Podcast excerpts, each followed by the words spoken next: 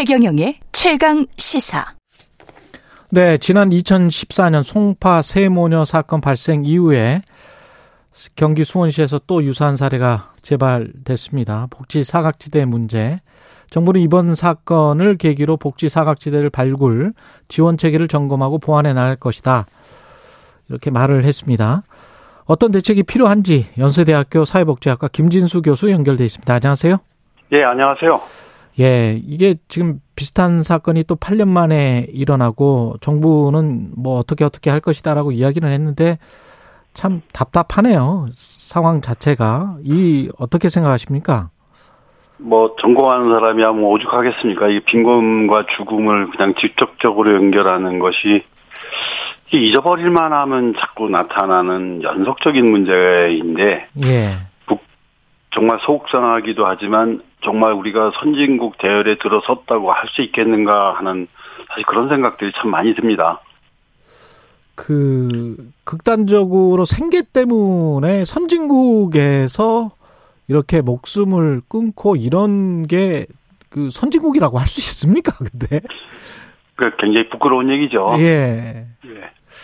그 이게 지금 저 시스템이 어떤 시스템에 문제가 있었던 겁니까? 이번 같은 경우는?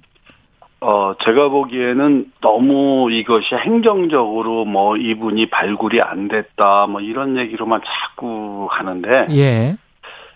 제가 보기에는 상당 부분 접근을 했어요. 그래도 그 건강보험료를 연체했다든지 이런 것 때문에 그래도 어렵게 어렵게 찾아 나갔는데 음. 그분이 이제 뭐 이사를 해서 주소지가 불명이다 뭐 이런 얘기들은 아마 불가항력적인 부분들이 있습니다. 그러니까 이거를 행정적으로 처리를 해서 해결해야 된다라고 하는 거는 실제로는 또 이런 사건에 대한 문제를 해결할 수 있을 것으로 보여지진 않아요.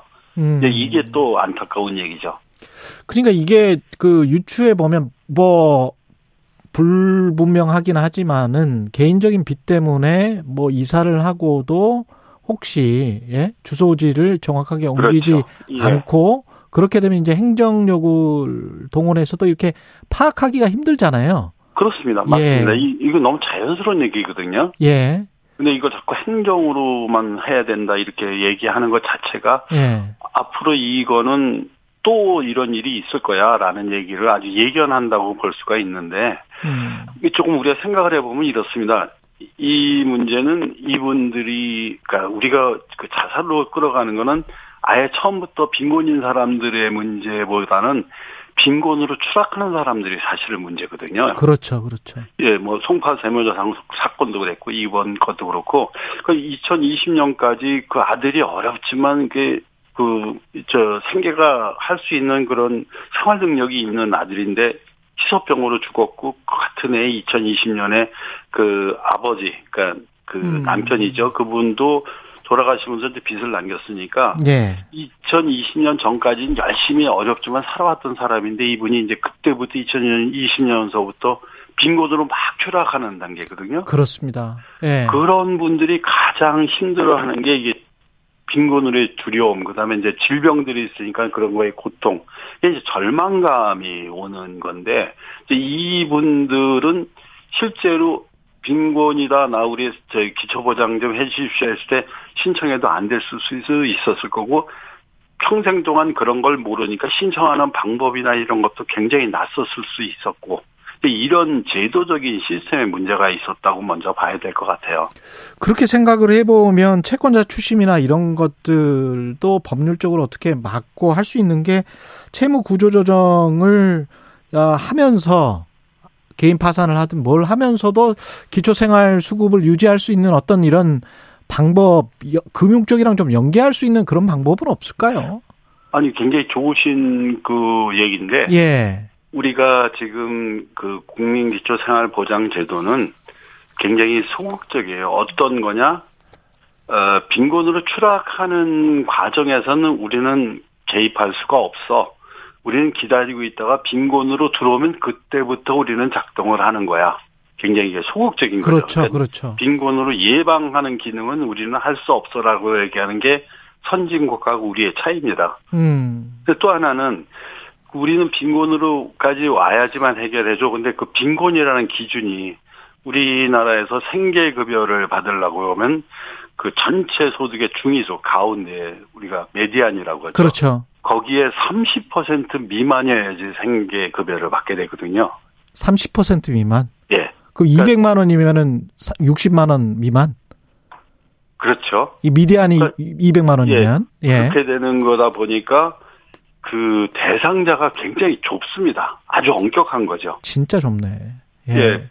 거기다가 그거를 담당 공무원들이 아 이런 경우에는 이- 너무 위험하니까 지금 조금 이 사람을 당분간이라도 이 급여 대상자에 넣어야겠다. 이게 안 됩니다. 법적으로. 그건 법 위반이 되니까 음. 재량권이 없어요. 예. 그러다 보니까 범위는 좁지 그다음에 어 수동적으로 그 범위 안에 들어와야 되지. 그러니까 우리나라에만 있는 차 상위 계층이라는 것도 생기기도 하고 음. 그러니까 이거는 행정적인 문제라기보다는 좀 더 근본적인 문제에서 범위도 좁고 이분들을 해결하려고 하는 법적인 체제가 포괄적이지 못한다는 데 문제가 있는 거죠. 그렇게 그 법적인 체제가 배타적이고 포괄적이지 못하고 좁은 이유 중에 하나는 좀 의심하고 있는 거 아니에요? 그러니까 처음부터 처음부터 뭐 이 기초 생활 수급자들 잠재 대상자들이 속일 수도 있다. 그래서 국가의 돈을 받아갈 수 있다. 이런 이런 생각을 뭐- 가지고 있는 거 아닙니까? 혹시? 그 뭐 그렇게 좀 비판적으로 볼 수도 있지만 예. 우리나라에서 공적 부조 이 대상자를 늘리는 게 그 IMF 오면서 그래도 꽤 늘렸어요. 그 예. 전에는 뭐 1%도 안 됐는데 지금 한 3%가 좀 넘어가는데 아직은 우리가 그런 거에 좀 인색한 거죠. 인색하다. 예. 우리 지금 선진국 같은 경우에 생계급여라고 하면 우리가 30% 미만 아까 말씀드렸는데 음. 선진국 같은 경우 60%를 기준으로 하거든요. 그렇죠. 그러니까 숫자가 줄어들 수밖에 없고 이런 사람들을 발굴을 해야지 되는 게 아니라 이 사람들은 그 안에 들어오기 자체도 사실 어려운 거죠. 지난번에 코로나19 관련해서 뭐 실업급여든 뭐든 지급하고 그럴 때도 선진 국가들 미국이나 유럽에 비해서 우리가 참 인색했었잖아요.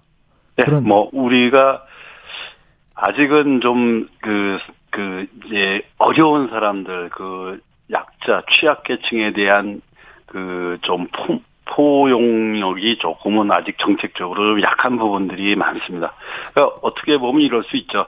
뭐 이 이게 어 우선순위를 보자면 우리가 지금 기초연금이라고 65세 이상 노인분들에 대해서 그 상위 30% 빼고선 뭐 30만 원을 준다 이렇게 하는데 이분들은 그 중에 상당 부분은 어렵긴 하지만 아까 같은 이러한 그 수원 그 세모녀보다는 여유가 있었을 거다라고 아마 우리는 일반적으로 생각할 수 있을 거예요. 그렇다면 우선순위를 어떻게 해야 되지?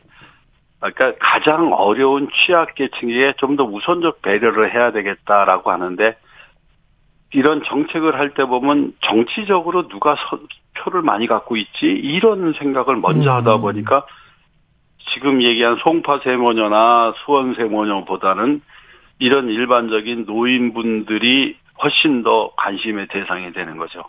이 사람들의 숫자가 이런 차상위 계층이든 기초생활수급 대상자든 이 사람들의 숫자가 지금 양극화나 뭐 이런 것들 때문에 늘어나는 겁니까? 어떻게 보세요? 어, 숫자? 당연히 그렇죠. 당연히 그렇고. 숫자는 몇만 명, 몇 백만 명 어떻게 그 나온 게 있습니까? 저희가 어, 우리나라에서 지금 그 기초 수급자들이 한 170만 정도로 이제 보는데 170만. 보통 이거를 본다면 차상위 가층까지 하면 한 120만 정도는 최소한 더 포괄을 해줘야 된다. 그러면 300만 명. 그러면 한 6%, 6%나 5%까지는 올라가야지 그래도 조금 공적 부조라는 게 작동한다고 볼 수 있지 않나 이렇게 생각을 하거든요.